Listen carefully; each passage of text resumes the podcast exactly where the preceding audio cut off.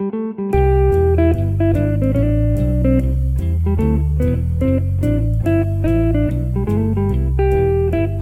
and welcome to Oh No, Ross and Carrie, the show where we don't just report on fringe science, spirituality, claims of the paranormal. No, no, no. Mm, we would never.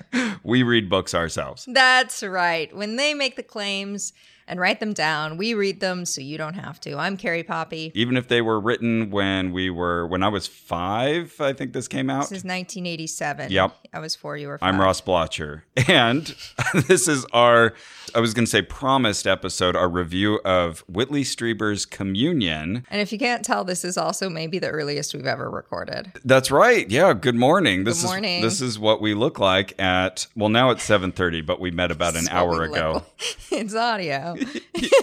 For us, for us oh yeah, here. yeah. Okay, this is what you look like. Oh my goodness, Georgie just you. drinks out of every cup, doesn't Yeah. she? Okay, she's over on your counter drinking. My little kitten. She wants cup. to drink water. Carrie's had to bring me water twice. Thank you very much. Okay, so yes, we are early in the morning. We are talking about communion By Whitley Strieber. by Whitley Strieber, and by popular demand, uh, Carrie suggested this. Thank you for this book assignment. Mm-hmm. Uh, but we let the listeners vote. And just from Facebook alone, we had 107 votes for yes, do it. okay. And we had 24 votes for I get it. A guy thinks he was abducted by aliens. Okay. Okay. Which is fair, and our apologies to all of you. Yeah, a guy does think he was abducted by aliens, and if that's all you need to know, keep going. It's fine.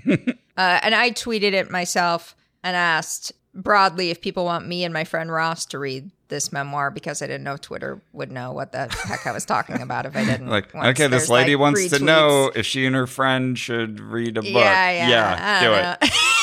We're, I'm for literacy. I'm always thinking through these, uh, how this operation's actually going to play out. Sure. Okay, so my three options were A, yes, read communion, tell us all about it. B, I get it. A guy thinks he was abducted by aliens. C, don't like podcasts, love polls. Because you always Yeah. have these people who want to vote, and you got to give them a space Right. to the wastebasket of the poll.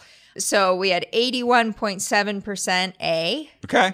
13.4% B, 5% C, and that was out of 262 votes. Okay, sounds roughly similar. And uh, thank you to people who responded on the podcast Twitter, the podcast X, for uh, Yeah, should I go look at that? where we exuded. That has 36 replies, and I'm just going to look for B's because I'm mostly seeing A's. One, two, five B's, and 31 A's. Hey, all right. Well, we see you, bees, but uh, yeah, let's talk about communion. The A's haven't. I'm really glad I read Communion. You know what? Me too. Yeah. And and it was exactly what I needed. This assignment to get it Oh, done good. within a week. Okay. There's a list of books like sorely missing titles from my reading Yeah.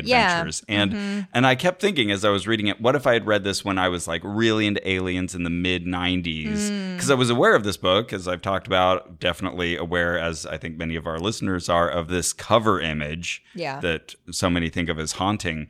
I was thinking how differently it would have impacted young Ross Mm. it, it would have affected me and my views on aliens, I think, for a long time because it adds a lot of details on top of the type of thing you get from the X Files. Do we know where the image on the front is from? Yes, and there's a fun passage in here where he talks about sitting down with the artist Okay. and reading to him, kind of like a sketch artist. Here's what I'm seeing. We should definitely return to that because we'll want to establish a few themes first. But Yeah. the character that you see with the big black almond shaped eyes of this classic gray alien is a specific character that he gives a specific gender to Uh-huh. that appears in his head and sticks with him. I think we can say the gender now. All right. She's a girl. Yeah. Yeah, so he refers to her as she all the time, and she has a voice, and yeah, she's a whole, So whole character. when you see that alien on the front of Communion, know that you're looking at a, a lady alien. And uh, there's a subtitle to this book. a true story. Okay. I I do believe that the author of this book believes that. Yeah. Yeah, Yeah, I I- completely do. I feel like that was usually one of my first conversation items when people would see me reading it and want to talk about it. I'd say, "Oh yeah, I, I think he's fully convinced of all of this. I don't think this is a cynical ploy. He was already a fiction author. He even wrote like a horror book beforehand, and people thought accused him of having just kind of done this as a ploy to get a lot of money and attention. right, because Some- you've got like your L. Ron Hubbards, Yeah. people who do make that switch from science fiction Mm-hmm. to mystical claims. this kind of yeah cynical money grab Mm-hmm. and yeah there are people like hubbard who fit that template i wouldn't put whitley Not strieber in that category Not at all. one thing that's just fascinating on the outset is we'll talk about the timeline here as as as clearly as we can distinguish it but these were events happening in 1985 early 1986 and this book was published in late 1987 He got it out. and then there's a movie called Communion Mm-hmm. based on this exact story. With Christopher Christopher Walken. Walken. Wow, what a what a what a person to put in your film. Oh hey, my God. I'm Whitley Strieber. I've been seeing things. Yeah, he doesn't try to not do his voice. Just completely being quirky Christopher Walken Yeah. wearing a really weird hat.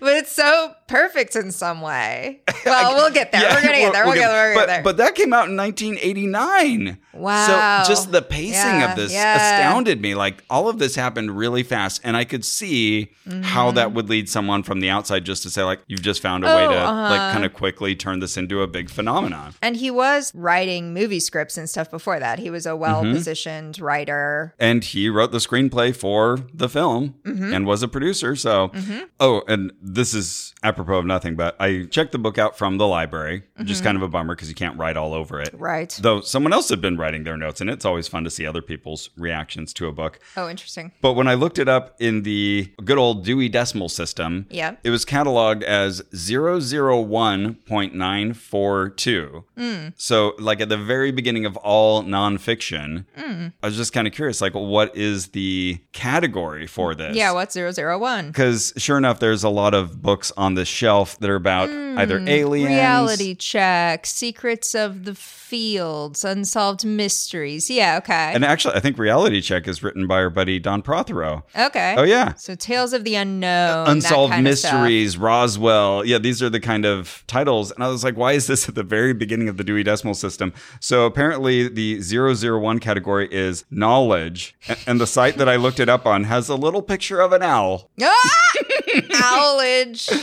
Uh, I thought, I don't know. That was just kind of fun. Perfect. Kind of fun. Yeah, because uh, owls play a big role in UFO lore and in this book in particular, because Whitley saw maybe an owl during his experience. But also, just got to say, there's so many people responded to this cover and the cover image. Uh, I still felt conscious reading it out in public because I knew people would react to the cover, and they still do nearly 40 years later. Oh, huh. No one has reacted to my cover. Like yesterday, I was working at the election and still reading this, and I would kind of keep it angled down. And one person came by and said, Oh, what are you reading? So I flipped over the cover and started telling them, and they kind of recoiled Whoa. and went, Oh, oh my goodness. Okay. wow. Good book, huh? All right.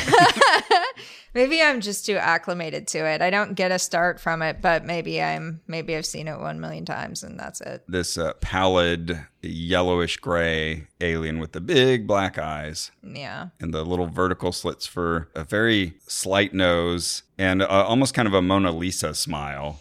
Yeah. Slightly upturned lips. Kind of pursed those kind of duck lips. Yeah. Uh, anyways, what happens in this book? Okay. So Whitley Strieber.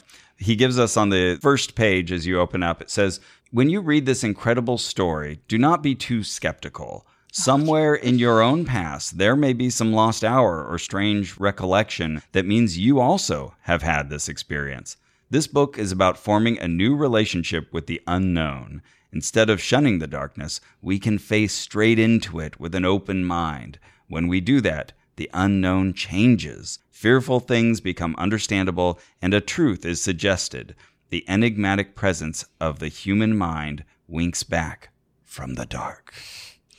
Yeah, so even though he doesn't talk about this very much, though he references it, a lot of this just relies on this notion of memory that's incorrect. Yeah, he he name drops Freud, Freud. multiple times in the Yeah, book. Talks yeah. about screen memories. mm-hmm. This old idea that our worst memories just live in our subconscious and get buried, and our mind tries to repress them to protect us. And then, if you get safe enough, those memories come leaping forward. Is that how that works? That's not how that works. That's not how that works. This is very solidly disproven. Another reason I wish I had read it earlier is that I think when we were talking to Mike Clelland, I would have realized just how strong the connection was b- between their takes on alien visitation. It just seems like they're kind of working from very similar starting points. Oh, with, yeah. with the screen memories with the owls. Oh, 100%. Mike Clelland has really dove dived. Dove in. I didn't set the sentence up well. He's dived 7:45 a.m. people. he's really uh, locked in on that particular piece of the puzzle, the whole owl thing, uh, but fully consistent with Whitley, who also goes on to talk about praying mantises and, and other things. And Whitley has a podcast called Dreamlands. I think he has a few podcasts actually, but Dreamland's is his big one. And a website, Unknown Country. And on there, he full on recommends Mike Clelland's stuff and talks to him. They're in yeah. cahoots. Hoots. there we go. All right. Hey, I'm waking up. I'm waking up. Okay, so there are lots of events detailed in this book mm-hmm. and all given the same amount of very finite scrutiny as if they are all equally important. But if one zooms out the way Willie Strieber cannot mm-hmm. one notices that there are really only a couple that ha- happened in real life Yeah. a couple that weren't that that don't seem like uh, hypnotically induced or a dream state or uh, Yeah. anything like that the struggle to put that into words I think is apt because it is so nebulous in the book. Yeah. But yeah, you have these kind of two inciting incidents. There's sort of a minor event that happens at his cabin, and then there's a later one that's more like just on the nose and feels like a real big abduction that he remembers afterward. And that sends him back to all of this hypnotic regression, recovery, Yeah. where he gets more details about both of those events. And then there's a later one that happens, and then he starts getting earlier ones, and then everything just starts expanding and flowering and growing and getting more and more confusing. And Ross, the truth happens in order. But this chronology is all over the ding dang place. You'd think that as a writer, you'd pick one of two pathways. You'd mm-hmm. either be like, I'm claiming that this happened in 1952, I'm putting it before 1987. right. Or you say, I'm going to write this in the order in which I became aware of these events. That's almost what he's doing. Almost what he does, but still no, still no. So the first it's actual confusing. This is a Yeah. confusing book. yeah. So what what really pops out to me as the truly inciting incident Okay. Is October 4th, 1985. Yeah, I agree. Okay, so he tells this story totally out of order, but I've tried to put it back in order. Okay. So he had already been having paranoia for a while when this happens. Yeah, because this inciting event happens as it does in the film. The film is, I would say, Pretty accurate. yeah, uh, Pretty faithful. faithful. Sure, yeah, that's a good way of saying it. faithful to his own book. that he and his wife and their their young son have this apartment in New York, but they've bought a house out in the sticks. Yeah. It's a fair drive away, but it's like upstate New York. And all he tells us is it's not only like off the beaten path, it's an off the beaten path off of another, you know, service road or something. It's hard to access. There's a small community of people, but he's investing, to your point, in all of these security, not cameras. I wish he had gotten freaking cameras, mm-hmm. but he's got all these lights that turn on, these motion sensor lights. And instantly I'm thinking, okay, what's going on, Whitley, that you're so paranoid already about intruders? Yeah, and this comes up a bunch. Like, and I mean, sometimes he use the word uses the word paranoid, but yeah, I mean, he's got all these concerns about people following him. This thread continues throughout the book. There will just be moments where you're like, you don't need to be suspicious of this person, but he is. And he, yeah, and he seems to at least be semi aware of that. Yeah, that's true. Um, okay, so on October 4th, 1985, Whitley, Ann and their son Andrew, uh, another Andrew for That's so confusing. Jesus. You've got an Andrew. I've got an Andrew. now Whitley's got one. So they drive up to their cabin uh, in the company of two close friends, Jacques Sandulescu and Annie Gottlieb. yeah, and that's not confusing at all because his wife is Anne. Is Anne. And like the one other major female character aside from the alien is Annie. Annie. yeah, so there's Anne and Annie. Try to keep them straight. And Annie's Jacques and. Whitley. Yes. And Andrew. Yes. Heading for the country. So the Striebers are Anne, Andrew, and Whitley.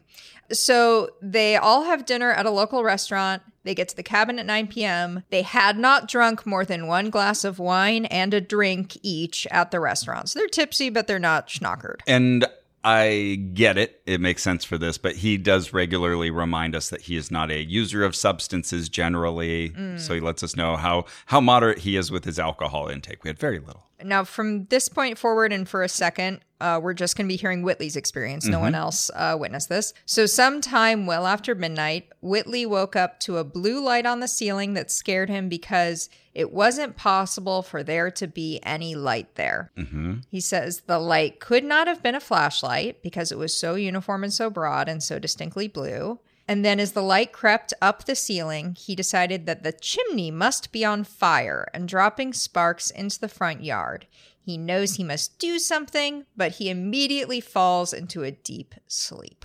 Interesting. Uh, so then, if we jump to Jacques' experience, he says, I was sleeping and all of a sudden something woke me up. The room was full of light, bright like daylight, not like the moon. I thought we overslept. I look at my watch, it says 4:30. Then I hear you, Whitley, through the door saying, It's okay. The light is gone. So I go back to sleep. Okay. Okay. Got some corroboration from another person. There was light. Okay, then we have Annie's experience. Uh, so the the guest, uh, she says it was a bang. Then I heard the scurry of little feet running across your bedroom upstairs. Uh, Whitley replies, "Annie, the cats were in the city." So Mm. it couldn't have been couldn't have been kitties. Annie goes on that she only vaguely remembers the light, but mostly remembers noises. And Whitley coming downstairs to tell everybody not to worry. Mm-hmm. And then Anne basically has almost no relevant recollection of this night. But before hypnosis, she said she had a vague memory of Whitley warning her of fire on that night and of hearing an explosion and our son calling out to me, Okay. which actually sounds like a very active night. Yeah. I don't know why she characterized that as like not that active a night, but Yeah. We usually have loud noises and my son crying. then out. there was an explosion. And my I don't know. Normal night with a Whitley. it does sound like Whitley gets up out of bed and checks for intruders basically all the time. So Yeah, that that's something where, where we get a very different report from him and his wife about how often he gets up from bed. He's like, mm. "No, it's very rare that I get out of bed." She's like, mm. "He's on bed all the time." this fucker, I can never go to sleep. so then back to Whitley's experience. Whitley is reawoken by a sound like a firecracker popping in his face. Come. The entire house is surrounded by a glow, which then suddenly disappears when Whitley gets up to do something about the fire and encounters Jacques in the hall. Okay. So now back to Jacques and Whitley together. They're very startled by this encounter. Whitley reassures Jacques that nothing's wrong. The next morning, little is said about the incident, and Whitley doesn't remember any confusion about the fire. Okay. Uh, later that week, Whitley feels agitated but doesn't know why. He has a persistent memory of light flashing in his eyes that night, and he vaguely recalls an explosion. And then the next weekend, he has a clear and dramatic memory of a huge crystal standing on end above the house, a glorious thing, hundreds of feet tall, Yeah, sure. Normal. glowing with unearthly blue light. He Hundreds of feet tall, giant, glowing crystal. Sure. Okay. Yes. By the way, yeah. Just now. By the way, remember a few days ago? I know there was a loud noise and stuff, uh, but there was this crystal as big as a mountain. I think this is the first time we get a hint of what's going on for Anne. Mm-hmm. I told Anne about it, and as I was talking, I experienced a hollow sort of feeling. I knew that she didn't believe me. of course she didn't. And Yeah. I didn't believe myself. Oh, this will come up beautifully later in her hypnosis. Yes. And then this line Wasn't there some problem with the stove? She asked. I was embarrassed and never mentioned the crystal again.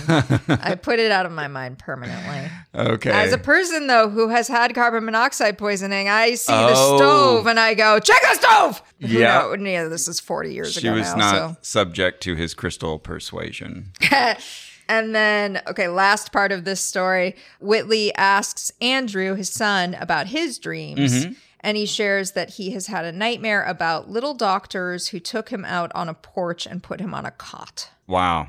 And Okay. that to Whitley's verification that something happens. They, they had some visitors. And that's what he'll go on to call uh, the aliens who he is convinced actually began their The abduction visitors, right. Yeah. experiences. he i'm sure uses the word aliens in the book but very little it's it's really Mm-hmm. yeah. Mm-hmm. about the visitors he, i think he wants to normalize that phrase make it happen not unlike fetch I think it might be Anne's influence too, because we learn near the end of the book that she gave him the title. He wanted to call the book Body Horror. it's not anne she's asleep at that moment Oh. The- oh.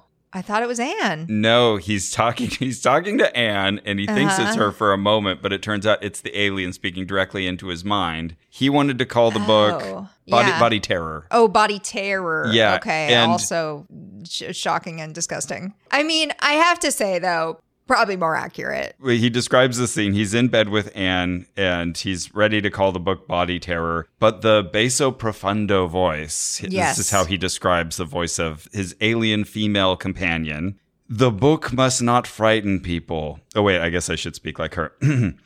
the book must not frighten people. You should call it communion because that's what it's about. Yeah, I, I still. So not only you does don't she- think that it's Anne. No, I mean, it's either the alien talking through him, but he said she was asleep. Yeah. Like he looked over and like, "Oh, you're not talking to me." Oh, it's the voice from the alien. I yeah, I, I still just took that to mean like she said it, and then he was like, "I know that voice. Oh my god, mean- she's somehow connected to the alien." W- We've only got Whitley's recall yeah, on this. who knows? But, But, but according to him, not only is this character on the front of the book that haunts everybody's dreams, not only is this the female alien companion that he doesn't mind touching him, that's another story we'll get to, but she also is responsible for the name of the book. okay, She just is taken over. and my case is that that alien is connected to Anne in Whitley's mind. Sure. and Anne said it somehow. I who knows. Okay. Yeah, in some way, like he gets the message that he's supposed to call it communion. And that's so interesting because his terror is so evident throughout this book. Like he is scared of these beings. Mm-hmm. He is not having a good time. He wishes this weren't happening.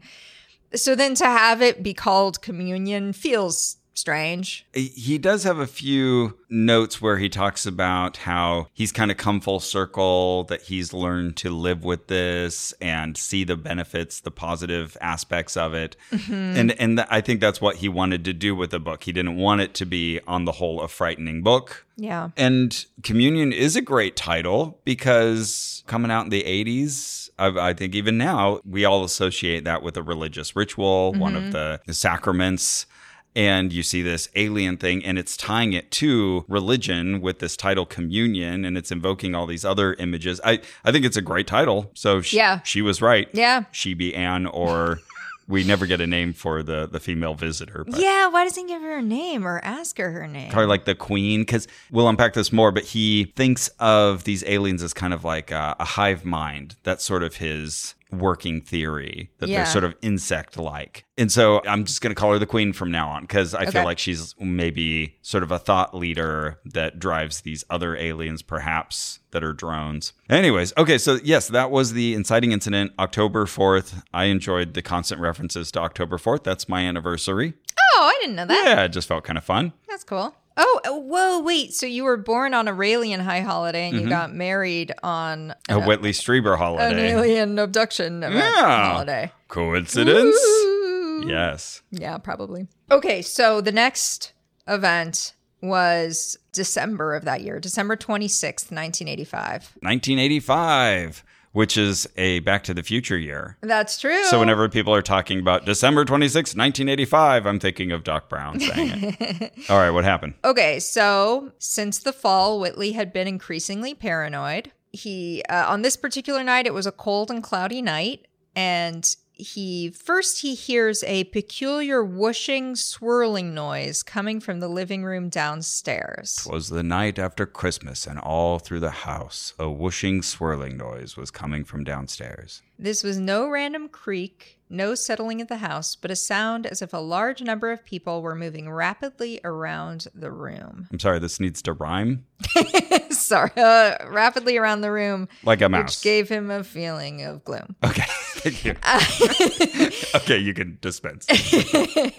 Um, okay, so then we get sort of a teleportation event that only Whitley is present for. Yeah, and this time they don't have the visitors, so it's just the core family. Well, they don't have the human visitors. oh, touche. Oh, boy, boy, did I miss that. They don't have Jacques and Annie there. You're right. That's a loaded word I'm just throwing around that they don't have visitors. Touche. So Whitley suddenly appears in what he calls a depression in the woods. Um, He's still paralyzed. There's no snow on the ground in this dream world. And he's naked now, right? oh, is he? I missed him. He, he ends up naked a lot. Okay.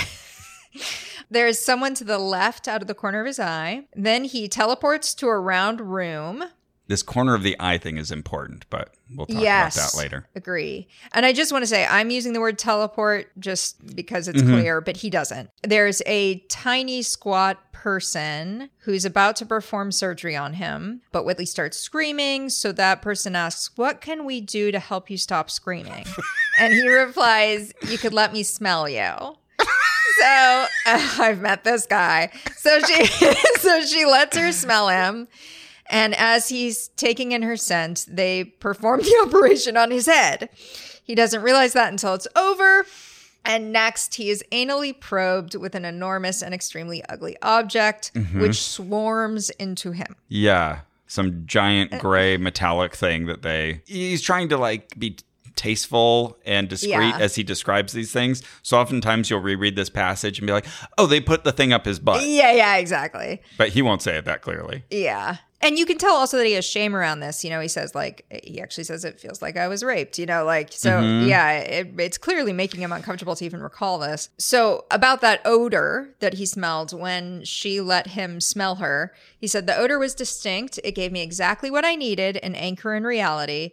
It remained the most convincing aspect of the whole Yeah. memory Yeah. because that odor was completely indistinguishable from a real one. The alien had the slight scent of cardboard to it, faint but distinctly organic sourness, and a little like cinnamon. Yep. Those were the flavor notes he kept hitting on in subsequent experiences wet cardboard and a hint of cinnamon. Yeah, Interesting. such a weird profile. But clearly, smell data is very anchoring for Whitley. yes. So he awakes the next morning very much as usual, but grappling with a distinct sense of unease and a very improbable but intense memory of seeing a barn owl staring at me through the window sometime during the night. This marks the beginning of a personality shift that Anne notes to him. They both see this as the worsening of an existing pattern, and things get worse from there. He says, I became mercurial, frantic with excitement about some idea one moment, in despair the next. I was suspicious of friends and family, often openly hostile. Um, yeah. So but- he's recognizing Yeah. his own behavior changes. Yep. But uh, much later, when Anne is asked about this night, she has like no memory of it. This doesn't stand out to her at all. Okay. Yeah. And what you were presenting there was kind of like the first version we get. But then he's going to keep revisiting these stories and adding more details through hypnosis, Yes. through recollection, through dreams, where he kind of like takes the visions he sees from dreams and adds them to the reality of the real world. And Yeah. it, it gets so murky. Yeah. In this book, just constantly, you're kind of like flipping back, like, wait, wait, where are we now? Yeah. Where, where did you? Okay, so you're outside, but I thought you were in a parking lot. Oh, okay. Wait, you're in a room now? Where? How did we get in this room? And it's just so fleeting and evanescent and unclear. And it seems like that's how a lot of Whitley's life is. Like when this is happening, he's in his early 40s, I believe. Mm-hmm. So he's almost 80 now. So, like, his memory problems now, if they started today, we would expect they were just dementia. But he's talking about memory problems in 1987 mm-hmm. that are like, they sound serious. Like, he's like, I just suddenly arrive in completely different environments and don't remember how I got there, you know, stuff like that. Yeah. And this comes much later when he sort of expands the gamut. Like Carrie was saying, you have these core events that happen, but then he just keeps adding more stories and revealing bits of his college travels or what have you. This reminds me of one time when he's talking about traveling around Europe. And he says he has like weeks where he had a place rented in London and then he told them that he would be gone for a couple weeks. But then he ended up being gone for months and he like had a companion. This is before Anne, but he like abandoned the companion and then just like showed up the next day in this, you know, now he's in Spain, now he's in Germany, eh, now he's over yes, here. he moves so much, and he'll say like, "I was I was overwhelmed with the feeling of needing to move," or "I had to get out of London immediately. I needed to get out of San Antonio immediately." and constantly he's just wondering, wait, how did I get here? And where's my stuff? Yeah. And he says, let me get the wording here. If such incidents were a frequent occurrence in my life, I might suspect some sort of trance or fugue state. He misspelled fugue. Interesting. That is a hard word to spell. There are certainly many odd incidents, but they are too variable in their nature to suggest the mm-hmm. symptomatic consistency of disease. Yeah, And this is a constant refrain where Whitley will consider the mm-hmm. explanation or the hint of a solution that most people might kind of look into next. He'll consider it, he'll put it up on the docket, he'll dismiss it for whatever reason, and then we're off to the next topic. and without much awareness that he hasn't given a compelling dismissal. Right. So me, the reader, I'm still like, oh, wait, hang on. Actually, the concession you tried to make has stolen my attention now Yeah, I- because that actually makes more sense. I think this requires a little more attention. We might have a solution here. Yeah. Yeah, that story in particular really said a lot. We also mentioned the alien in the corner of his vision. Mm-hmm. This is constant. Like we talked last episode about his talk where he knew that a video that he saw of an alien interview was correct because there was Mm-hmm. a green bouncing light. And then he describes how he had seen that green bouncing light while he was writing communion, which, by the way, he did not mention once in this book.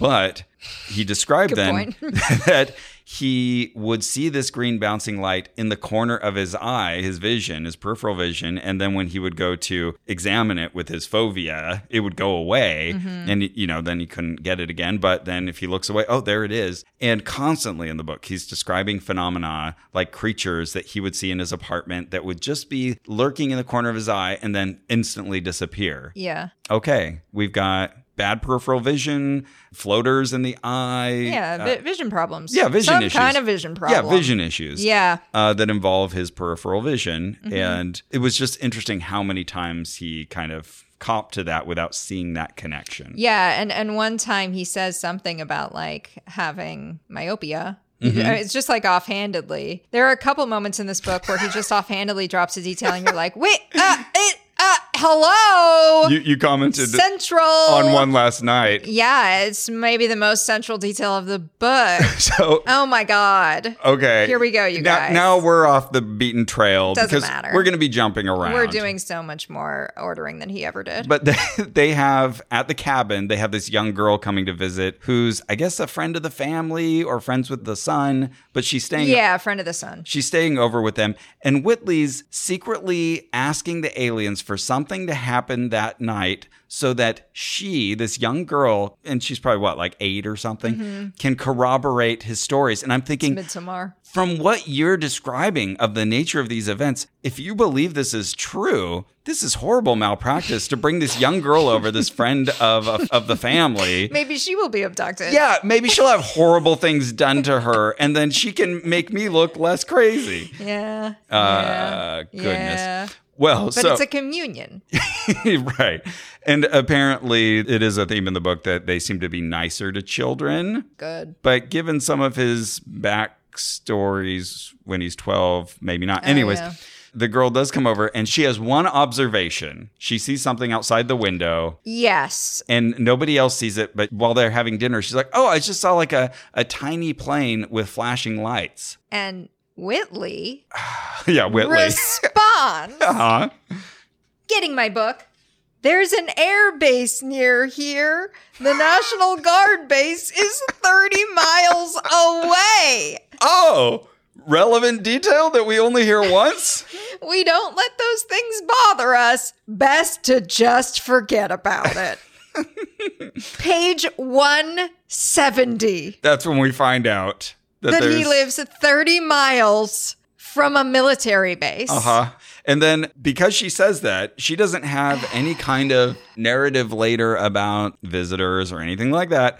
But because she said that one thing, he keeps referring to her as another independent voice that has backed up his whole synthesis. Right. And he'll do Putting this her in a great position. Right. And he does that regularly too, where he'll again sort of raise the possibility of particular brain states or maybe something about his physiology. And he'll say, well, but we also have corroborating evidence from Anne and my son and the visitor Jacques and Annie. Yeah. So do they have the same brain states? Well, they're not describing anything like the stuff you did. You found like one or two corroborating pieces of info that fit within the overall Right. story. Uh, that But that feel confirmatory to him so he doesn't notice everything that's missing around it. right, like uh, Context blindness. Such bad context blindness. yes, yeah, absolutely. And he, I, I guess he doesn't realize that to us, we're going to be like, whoa, whoa, whoa, you skipped a few steps there. Yeah. You can read the Iliad or the Odyssey, and you can understand that Lesbos is a real island.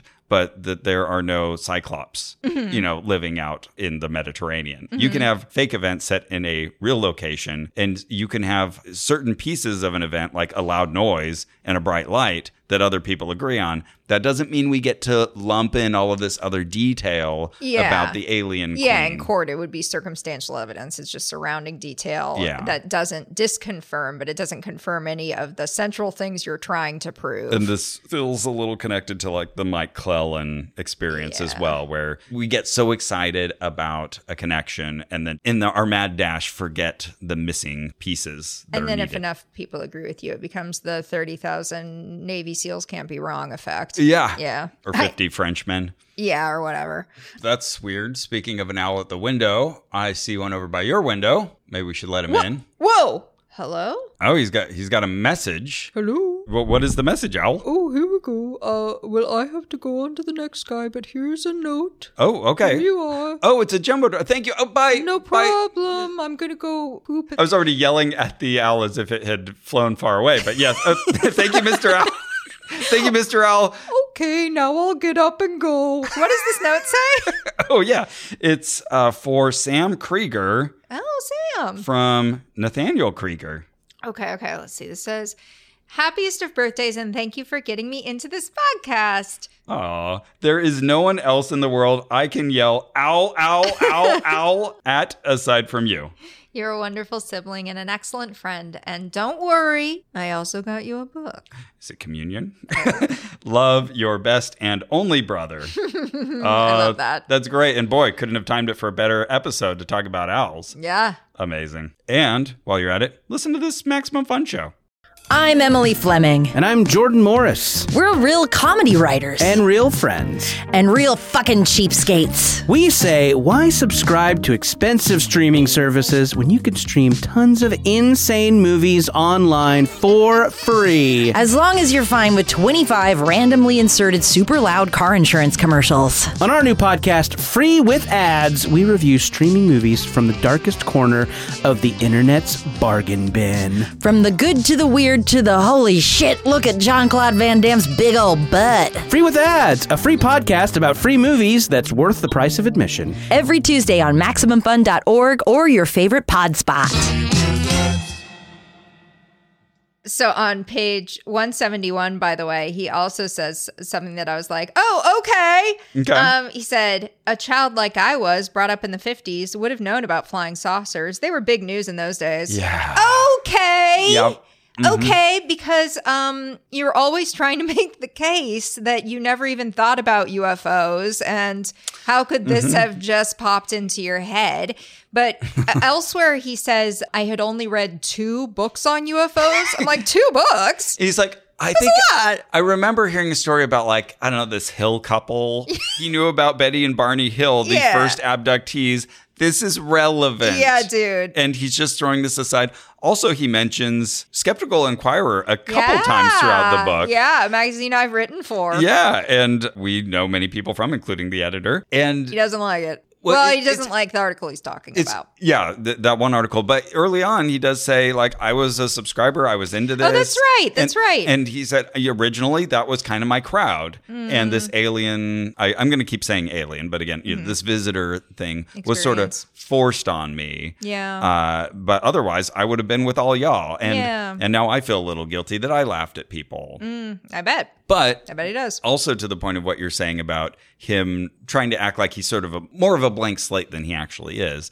He does that with his son as well, where he kept saying, "And my son knew nothing about any of this." Yes. And I'm thinking, no, you're having conversations with that Yes. about his dreams and asking him, Yes. oh, and what did they say to you? And well, that's interesting. Well, I had, and he gives his kind of like cleaned up version of what happened to him. It's like your son is aware. Yeah, your son's taking in all the inputs of the conversations around him. Yeah. I mean, there are even times where he kind of lets slip that he said something. He he has enough self-awareness to sometimes note when he does that. Say, Mm-hmm. "Oh, I realized after that that I, that was kind of a leading question, but I'm Mm-hmm. still taking meaning out of the answer." Yeah, and that's another thing about Whitley Strieber in this book is that he is a good writer, Yeah. and every now and then, just like when he's speaking, as we've encountered, he'll go into these dramatic, deeply philosophical passages where you go like, "Oh, that's really well put." Yeah. I like that.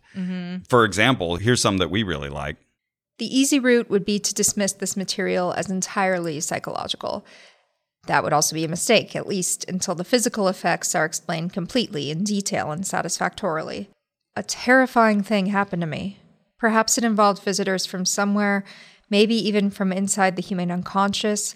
For me, though, the most important thing about it was its essentially human effect. I was a human being, and my part of things involved having a human experience.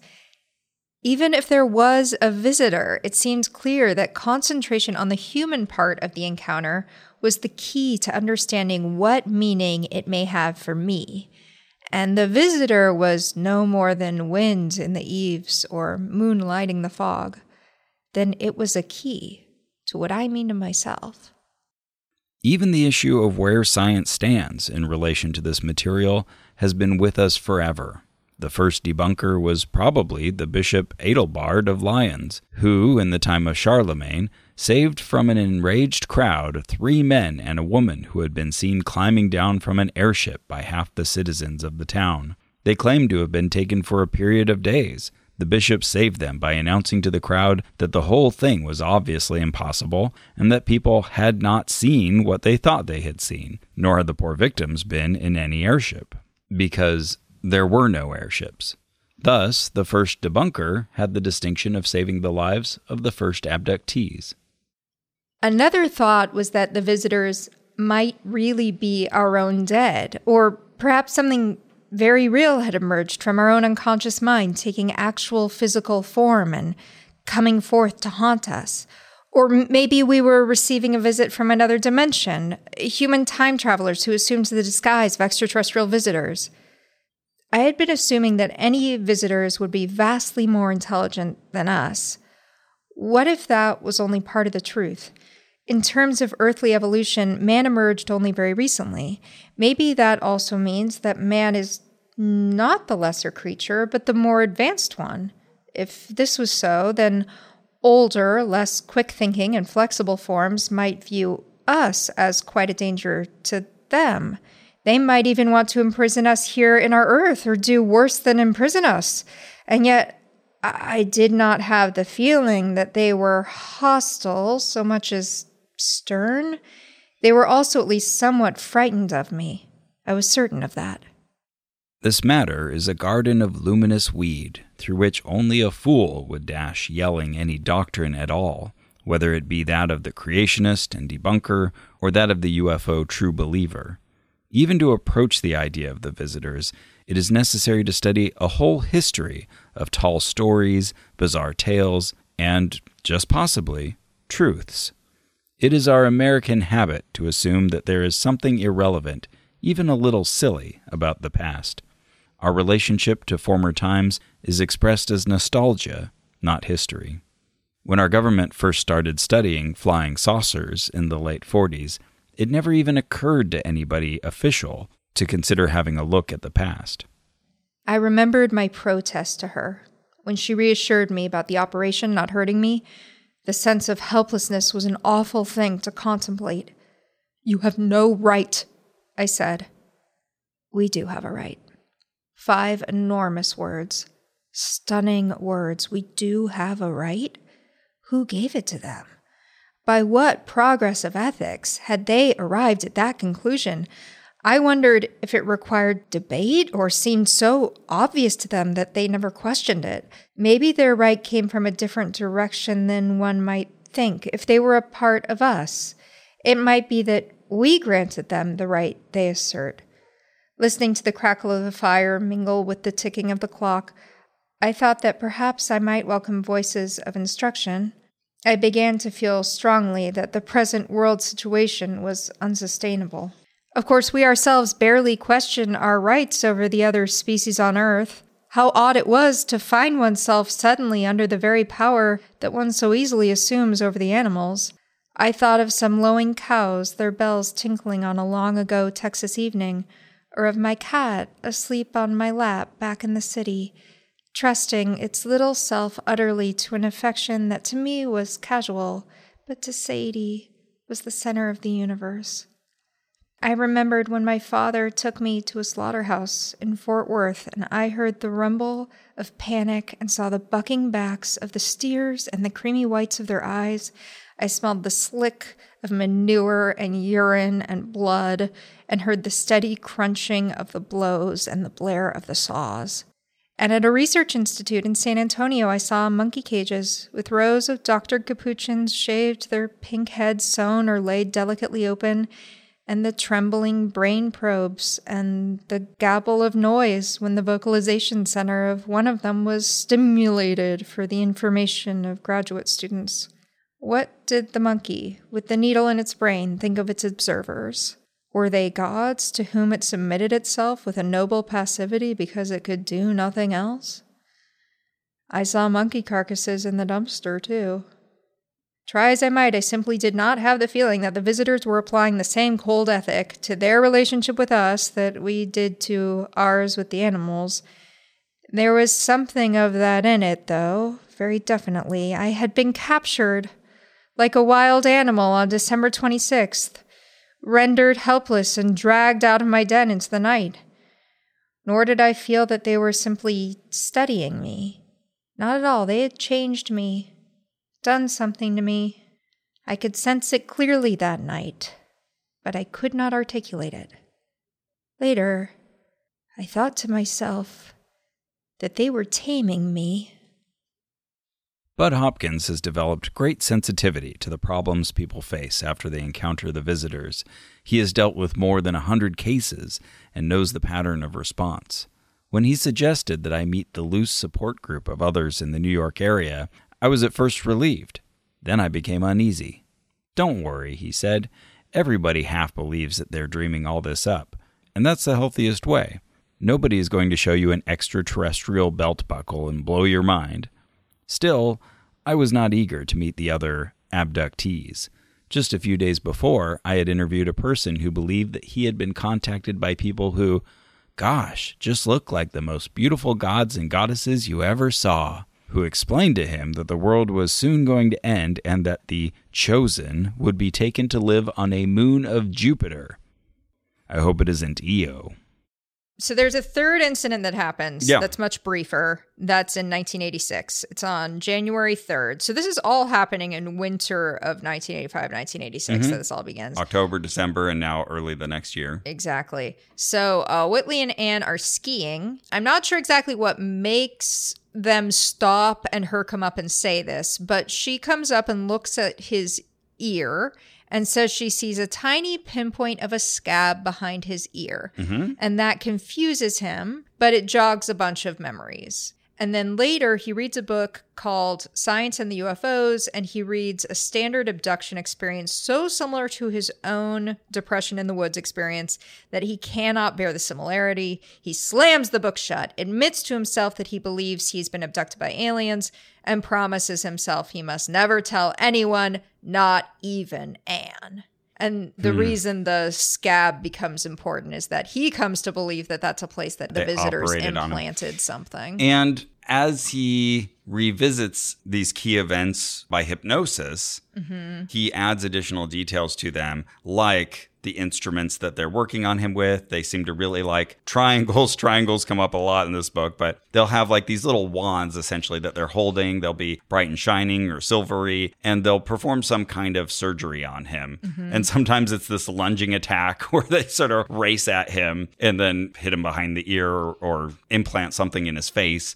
But other times it's up in the ship or what have you. And we should also say most of these are while he's lying in bed. Like most of these appear to be Yes. uh, sleep influenced. And of course, he'll even mention hypnagogic Yep. and hypnopompic hallucination, Yep. night terrors. Like he's aware these things exist. yeah, but he'll just give them like a sentence and be like, "Well, here's one way I thought around that." Yeah, because how would I possibly then have this memory of this thing? So Mm-hmm. it couldn't be that. And we're off to the races again. Mm-hmm. Oh man, my my brain's taking me in a lot of different directions right now. But let's talk about the hypnosis. Okay, yeah. So he gets to hypnosis through a kind of intermediary step. So there's this guy named Bud Hopkins who Mm-hmm. we've talked about before, and he was a Big figure in alien abduction. He, he was someone who would very sloppy researcher, Bud Hopkins. Yes, but he had this kind of imprimatur of respectability, of clinical approach, and he would collect alien abductees, befriend them, and hear their stories, get them together to talk to each other. His name pops up all the time in the literature because he's the one sort of moving, shaking, making connections between these contactees. and wrote his own books. Mm-hmm. So the reason that Whitley, I think, even had this option in his mind is because he and Anne, his wife, were art collectors. And Bud Hopkins was like a big art collector in the same world. And so when he starts to suspect this alien narrative, he knows exactly where to go. Go to Bud. Okay. So he talks to Bud, and then uh, be, uh, again, Whitley's sort of playing both sides in his head. He's like, "Oh, the critics are gonna say you're friends with Bud Hopkins." So he says, "Bud, can you recommend me to some other hypnotist?" Uh-huh. Thinking this is enough control somehow. That- can you recommend me to another hypnotist? You can still come. You can sit in the room. Oh, my You can ask me questions. But it just like you can't lead the thing. And yet again, Whitley will say, Yeah, we met with this respected guy, Donald Klein. Here's his bona fides. We can trust this guy. And he didn't ask me any leading questions. And then he gives you this uh, transcript of the hypnosis session where Bud Hopkins all of a sudden shows up in the question asking, You're like, Wait, who let Bud in the room? Yeah. And there are leading questions. Definitely. Absolutely. Definitely. For example, one where they're looking uh, a year earlier about this, oh my goodness, totally different event where Whitley drives into a fog bank. He goes off the road because he's curious about the fog bank. And Mm. then two figures in blue coveralls show up and lean in through his windows. And next thing you know, he's on a ship or in a room somewhere getting things done to him. okay. But the hypnosis interviewer, they suggest horizontal lips. And they haven't talked about the lips or anything. lips. Asking the phrase like, "Oh, and did they have horizontal lips?" That puts in your mind like, "Oh, Oh. there could be another option." Oh, I see. Or yeah. it just hadn't I come up yet in that transcript. And Yeah. that's just the sort of example Ah, of the yes. thing that wasn't even offered and were Right. Like if I said, So um I'm thinking of a particular dog and I don't want to lead you, but the dog you saw last week, did it have four legs? Mm-hmm, exactly. Oh, like- no, this was a three-legged no, dog. of course it was a three legged dog because four is the default. You wouldn't be asking this question unless there was some exception you're pointing toward. But Whitley keeps assuring us, out of caution, we had Anne go to a different hypnotist. Mm-hmm. And so you see Anne's transcript, and all of a sudden there's Bud Hopkins in the room. Who let Bud in? Bud, get out. Okay, well, speaking of Anne and hypnotism, Yes. Yeah, here is yeah. oh my gosh, Let's kind- do it. Really, kind of a revelation of reading this book. So we've talked at length on this show about his very touching relationship with his uh, deceased wife Anne. Mm-hmm. Um, clearly, as in love with a woman as a person gets. Very Like, sweet. Yes, such a unit, did everything together. And as you can see, he's kind of a paranoid guy who isolates himself. So she was kind of his one and only. And then they have a son and probably his two and only. But he's always painting her as in cahoots with him, as you know, like on his mm-hmm. side, believing everything he's saying, writing his books with him from the grave. When we actually get to the transcript of Anne's hypnosis sessions, It's not- and, and hypnosis even seems like the wrong term for her. Her interviews, she is so straightforward. She is down to earth about this. She refuses to call him down to Mm-hmm. Down to earth earth when is they the try right to level that term. She's like, "Well, no." Oh, I love this exchange. So they're asking her about that giant crystal, yes. and the hypnosis interviewers ask, Did you look for it? And she said, Oh, no, because I knew it wasn't real. How did you know it wasn't real? Whitley's a fairly down to earth guy. No, he isn't. He's not? A little later, she says, Whitley, you know, he's he said he'd flown around the room. What do you say to something like that? But she clearly she's trying to be supportive of him and trying not to shoot down his ideas. And oh my goodness, before her hypnosis, he even tries to defray it a bit by saying, her hypnosis does not reveal a person trying to concoct a story, but rather one trying hard to avoid remembering something she has been told in the strongest terms to forget. She was compliant, all right, but not with the hypnotist. She mm-hmm. complied, it appears, with something else that issued previous, stronger suggestions, and they overpowered the hypnotist's efforts for a very obvious reason. My wife appears to have been made to believe that my mental health depends on her not remembering, on her providing me with a safe haven in ordinary reality when I need one.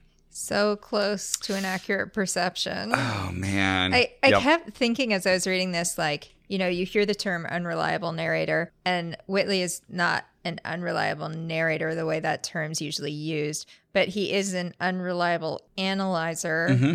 He, like, he'll tell you kind of the bits and pieces of a story, and you, the reader, will be like, okay, I see a very clear picture. A, and then he'll just analyze it in a totally Mm-hmm. And- different picture Z. once he's got a pet theory in his mind, then he can point to hesitations by Anne, where she's just, you know, not remembering an otherwise unmemorable night Yeah. and saying, ah, but earlier in the day, her memories were good. Therefore, this tells us something that parts of her memory were erased because he can't say that his own beloved Anne is against him in any of this. Yeah, which brings us to something that I kept thinking was so tragic about this story, which is like this false dilemma that he either was abducted by aliens and is the subject of some multi planet conspiracy theory, mm-hmm. or he's, and this is his word, insane. Like he's beyond anyone even reaching him anymore. He's so nuts. Like that's mm-hmm. the dichotomy he set up for himself and like Yeah. leaves no third space for just like, Yep. maybe I have like a parasomnia disorder. Maybe I have schizoaffective and I just like need a pill I take once a day. You know, like not no Or- no third category where you still have the potential to live an average life and you just have mm-hmm. a disorder and that's it. And that's so many people. Or he'll say something that feels nice and balanced like that, but mm-hmm. then he'll spend the other 80% of the time just mm-hmm. pummeling these other points. He says this in the epilogue I do not have it in me to be a believer, nor can I be a true skeptic, because I loathe the narrow and love the broad. I cannot say in all truth. so not true. yeah. He's like such a fine detail thinker, but okay. Fair. He says, I cannot say in all truth that I am certain the visitors are present as entities entirely independent of their observers, nor can I say mm-hmm. that I do not think they are here at all. So, okay, it's this nice poetic mm-hmm. sort of balancing of, oh, well, could be this, could be that. I'm not ruling that out. Mm-hmm. it's making You me think certainly of. aren't ruling that out. Makes me think of Giorgio Tsoukalos saying, I'm not saying it was aliens. Right. But the clear implication is, I've only left you aliens. You're right, right, right. So, yeah, I, I feel like there's this uncomfortable question when you read this book of like, so what's what is up with this dude? Like, what's actually mm-hmm. happening here?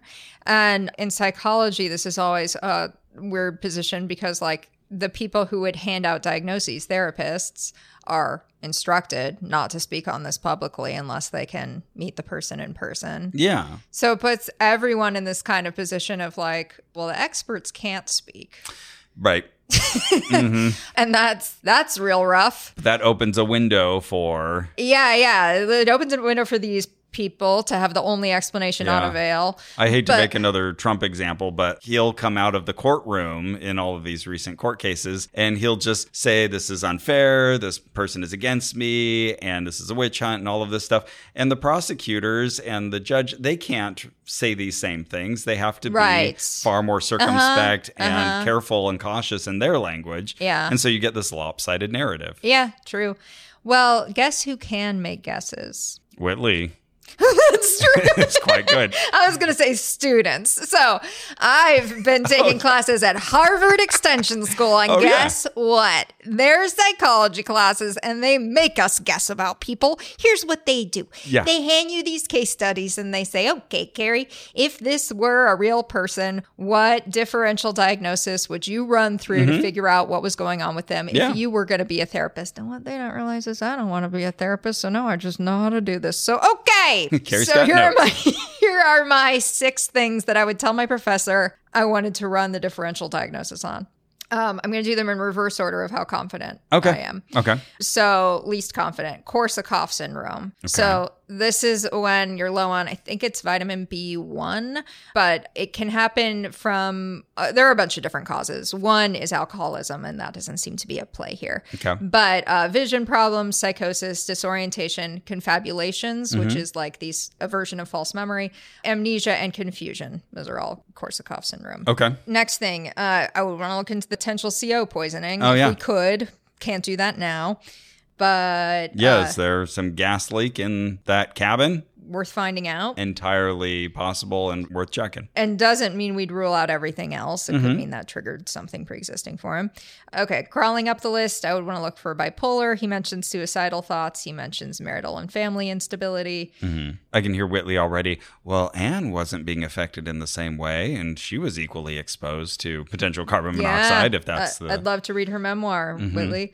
Uh, schizotypal personality disorder involves poor social relationships. Conjuring is actually like listed as a common Okay. issue. And then, okay, these are the two that I feel the most like. This is where I'd put my money. Schizoaffective, um, which is basically where bipolar meets schizophrenia. okay. So your delusions and hallucinations and stuff really kick up when you're already like in a bad mood state. Oh, okay. Uh, paranoid delusions are common, visual hallucinations are common. And then, most of all, I feel like this guy's autistic. Oh, interesting. A sensitivity to. Oh, context stimuli? blindness. Here's what I've got down context blindness, special interests, archiving and cataloging, unnecessary detail, Oh, yeah.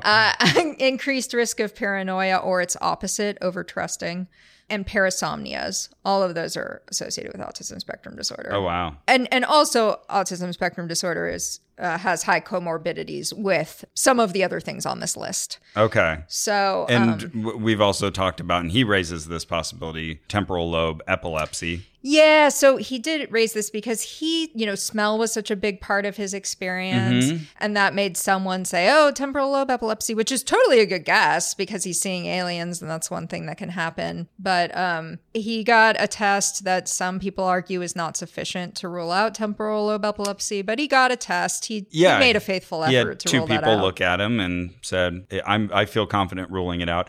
Uh, but he does write early on that Dr. Klein, his first hypnosis guide, wrote a letter saying that his symptoms, Whitley's symptoms, were consistent with temporal lobe epilepsy, Mm. and that's where Whitley does the little judo move of. Well, what about all these other people that saw the same things? Mm, so mm-hmm. dismissed. And he did get this test where they like put He did. Yeah. put things in his nose and try to make the epileptic seizure happen. and absolutely, he didn't. did do some uh, some due diligence there, so got to give him credit for that. But it's also worth mentioning seizure disorders also correlated Mm. um, with autism. and just constant where he'll just be doing something and next thing you know he's four hours later. At one point, he Yeah, tells a story thing. of losing 24 hours. Yeah. Where he just keeps kind of like popping up in his house and being like, oh, wait, where am I? It's the middle of the night. Oh, geez, I better eat a lot of food Mm-hmm. because it's the next day from when I was last paying attention. And he'll share lots of stories of other people where they're riding a bike and they find themselves somewhere else on that bike, or they're driving a car and find themselves somewhere Mm-hmm. Oh, yeah. else in that car. Like, okay, if you're saying that they just popped out and were on a spaceship for a while, we have to account for how the car didn't crash. Well, he was always saying that. He he feels like for some reason that argues for his point of view. I couldn't follow it. Well, they- but they- he was constantly mentioning that. Why aren't they going off the road? And I was like, yeah, why aren't they going off the road? Exactly. He's like, well, they should be in a ditch. Well, okay, but if you're abducting the person, are you abducting the car as well? Is that also in the little room with people prodding it? And and it's the believer's point of view that it was several hours. It's my point of view that it was probably a few seconds. Mm-hmm. My mm-hmm. point of view is that you probably zoned out for a few Yeah. seconds and then there was a confabulation incident where you restored a bunch of hours that weren't actually there. That feels That's like my the more parsimonious Yeah. explanation. And you're talking about details. Just constantly, he's throwing out these stories, and they're full of so many strange elements. And he kind of pitches this as the visitors sort of messing with us by having these things happen to you. The the taken that's a phrase that he uses for people who are contactees, abductees. He thinks that like they're doing these kind of purposely odd things to sort of mess with the minds of these taken people so that when they tell the stories later, it'll sound incredible and unbelievable. Incredi- Oh, yes, incredible screen- as in not credible. Yes, the screen memory part. The screen memory part, or even just the details recovered from Mm. hypnosis or what have you, they're just so random and bizarre. Like he had this one incident. This was one of the little side stories, not with the core narrative, but it was back at their place in New York. Uh, there was a loud sound, and a seltzer bottle had exploded into smithereens. And you wonder, well, why? What what does the seltzer bottle have to do with anything? Why is that connected? Or another person who was taken in this almost therapy group that Bud Hopkins had put together they had seen green triangles on their walls. Like, well, what are the green triangles for? Just all these weird little incidental Yeah. details that for me were crazy making because I just kept thinking, like, how is this connected to your narrative at all? Oh, you saw a weird thread descend from the sky. What are the threads in this narrative? What do they do? I mean, these are great notes to keep. Like, keep them in your files, Mm, Whitley. mm-hmm. But, like, there's the note taking, there's the archiving, there's the science of it, and then there's the you're writing a book. You're editing a book. So, yeah. yeah, go ahead and Let's- summarize, find narrative through line, figure out what's important. It, it, it doesn't have to be 299 pages. It could be 250. Yeah. But you're right. He has he really can float between this like very analytical, locked in, rigid, uh, like looking right at two things and and lock out everything else. And then this like very flowy state where he's just like, you know, anything's possible. And I just wish I could sort of take into the middle a little. Yeah, it's a lot, and it's it's confusing. The book puts you in a little bit of a fugue state. Just reading it, we're like, "What? Wait, what just happened? What's going on?" Well, what about the movie? It's interesting because the movie shows us the version of events where we've sort of built up already not only his initial recollection of the experience, but all of his hypnosis induced ones as well. So you'll have, you know, grays showing up immediately, and oh, the grays are funny looking in the movie I loved them. Yeah, yeah. because they look really like kind of like Jabba the Hutt. yeah, yeah, and like they're made out of putty or something. Yeah. They look very fake. It's all like practical effects. It's so great. oh yeah, and I loved this movie. and they'll have like a scene where he's just dancing with them. They have like a little dance Yeah. party, him and the aliens, and you know that is in the book. But now and it's you, Christopher Walken. He's you- a great dancer. Yes, you've got Christopher Walken in this bizarre Hey, ass hat. dancing with these aliens. I've got this really tall hat, and I'm dancing with the puppet aliens. This is good movie making.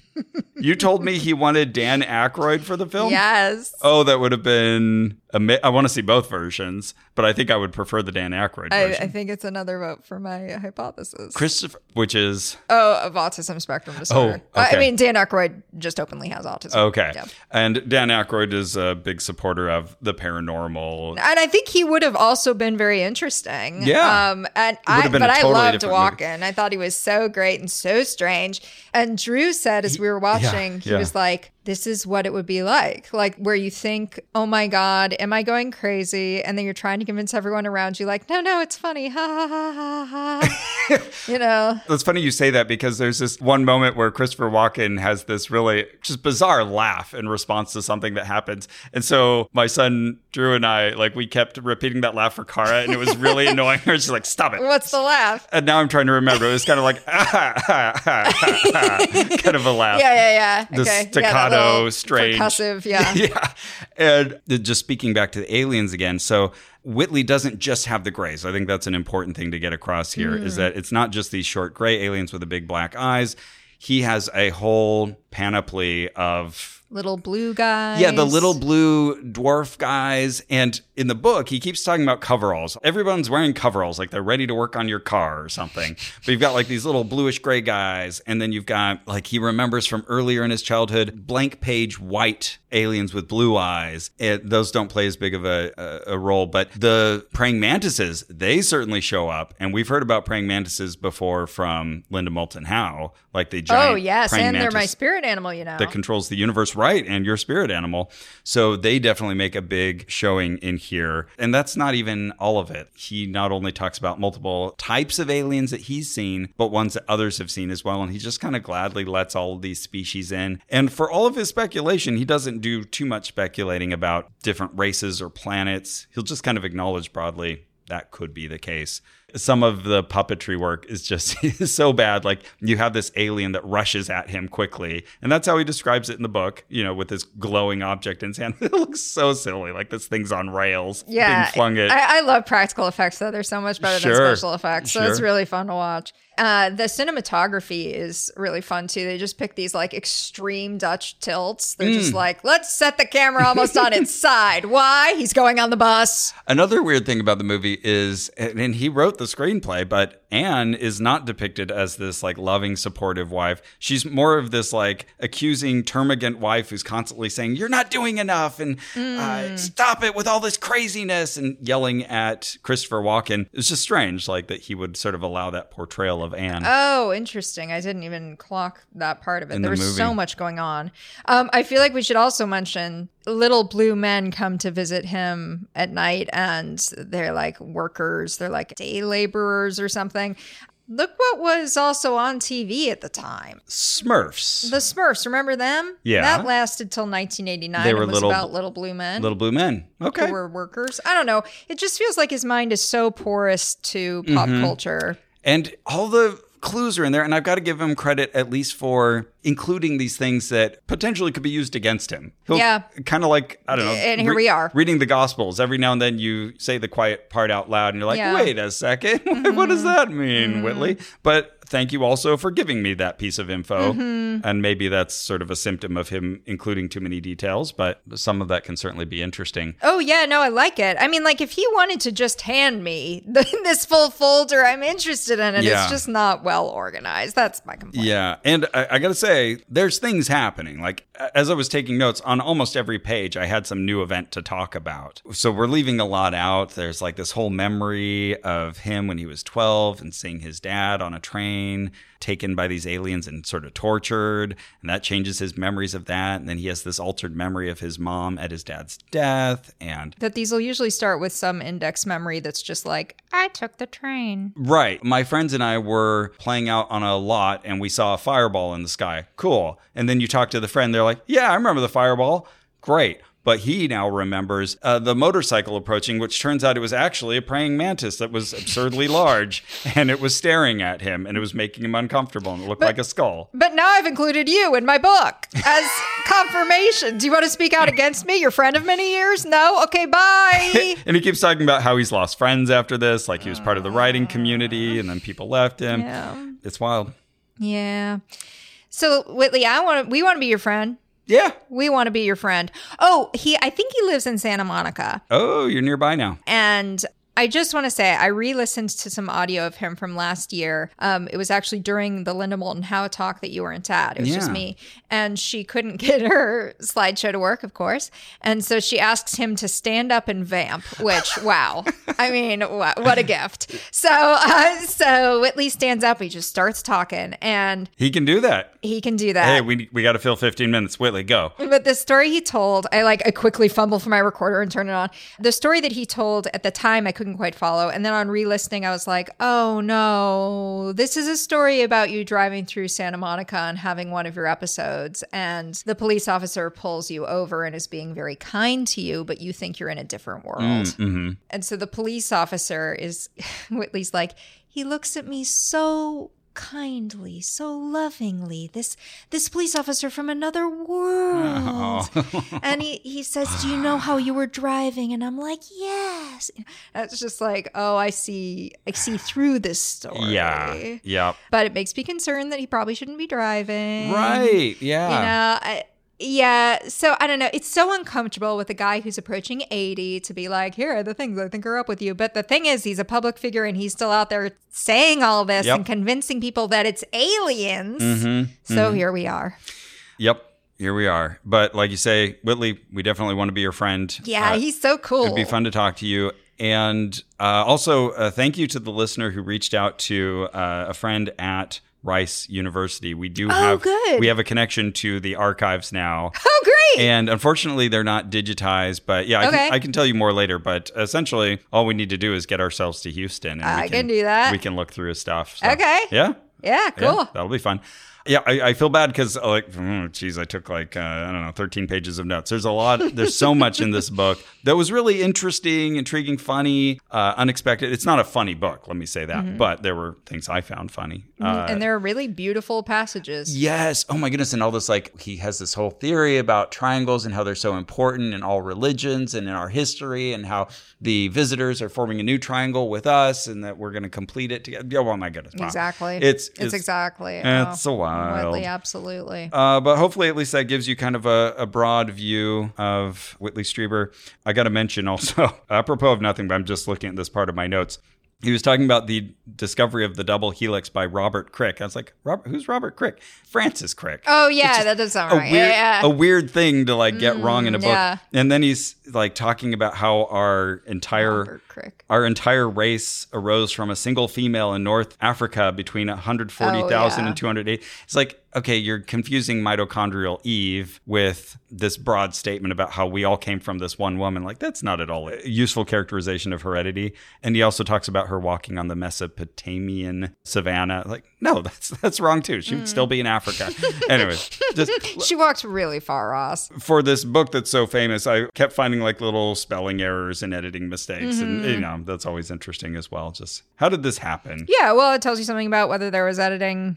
Yeah, how Really much scrutiny was applied to Yeah. this thing that ended up being, and uh, you know, presumably he didn't know it would blow up like it did, but it really did blow up. And you listened to the audiobook and you noted that he makes these sort of in the moment uh, corrections or updates to the language. and, Yeah. uh, that may or may not be good because Yeah. we want your in something like this i want your original thoughts from 1987 i don't i don't care what you think about it now whitley like Yeah. I wish I hadn't waited till near the end. But yeah, I got the audiobook and I was curious to just hear his delivery of this in general. Yeah. I was also curious to see if he left in descriptions where he talks about the visitor's eyes being more slanted than an Oriental's. oh right right right And and, then- he, he uses like a derogatory term for black children Yeah, he sees Kinda- some of these aliens with coveralls in his room and he counts them in his hypnosis. There's six of them and and then he yells out, "Tar babies! We've got tar babies in here!" And, oh, it, Whitley, i hadn't even i didn't even know this term but yeah it's it, it hasn't certainly aged comes off racist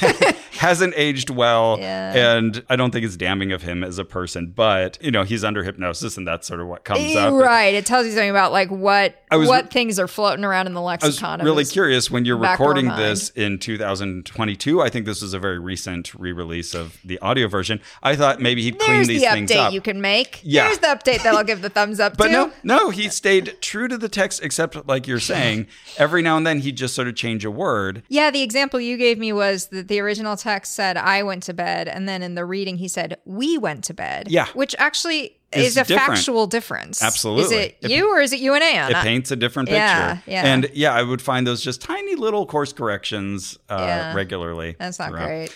Anyways, okay. Well, we could go on a lot longer, but I've got to run off Yes, Ross is going to go be a poll worker. Thank you, Ross. Oh yeah, go vote if you're in California or one of the Super Tuesday states, and if you're in a later state, vote. These midterm, smaller elections that don't get as many people voting, let your voice be heard. Of course, I'm speaking to people in the U.S., but also wherever you are. Exercise your suffrage. I will. I do. I do it every day.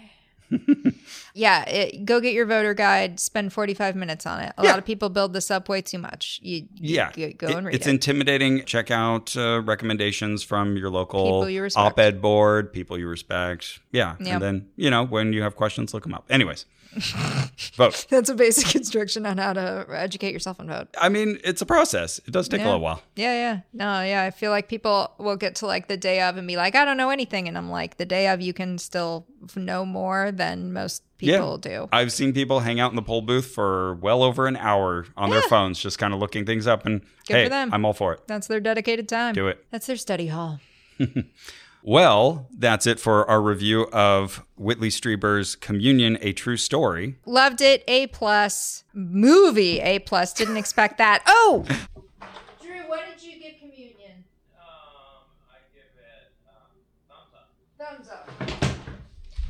And one thumbs up from Drew. Okay, I gave it two out of five stars when I watched it Wow! six years ago, and I gave it the same this time around. Wow! I mean, it's not a good movie, Wow! But if you're interested in the story itself and want to see the film I think version, it's a good movie. okay.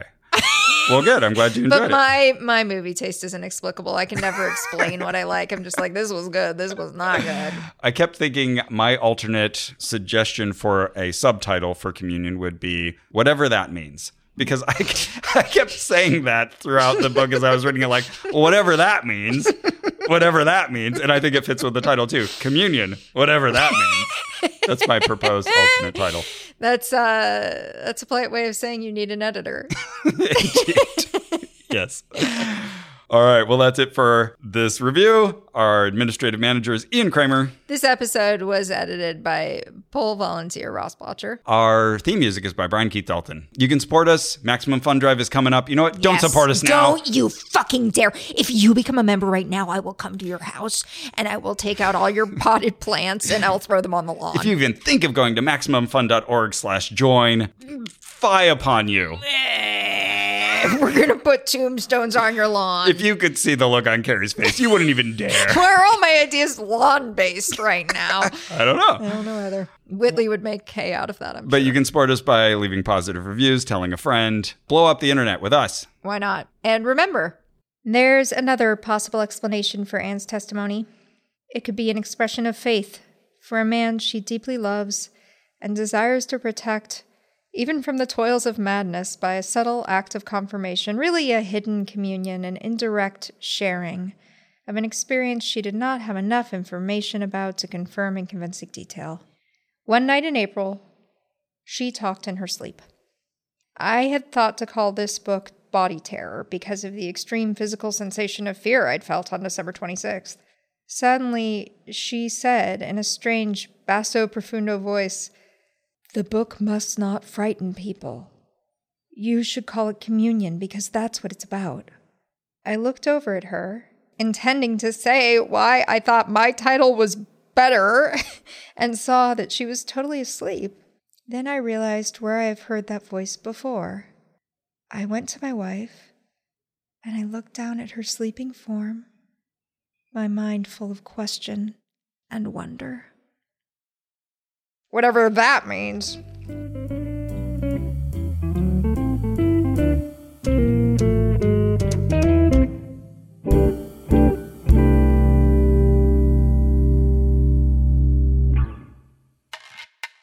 Soundheap with John Luke Roberts is a real podcast made up of fake podcasts. Like, if you had a cupboard in your lower back, what would you keep in it? So I'm going to say mugs. A little yogurt and a spoon. A small handkerchief that was given to me by my grandmother on her deathbed. Maybe some spare honey. I'd keep batteries in it. I'd pretend to be a toy. If I had a cupboard in my lower back, I'd probably fill it with spines. If you had a cupboard in your lower back, what would you keep in it? Doesn't exist. We made it up for Soundheap with John Luke Roberts, an award winning comedy podcast from Maximum Fun, made up of hundreds of stupid podcasts. Listen and subscribe to Soundheap with John Luke Roberts now.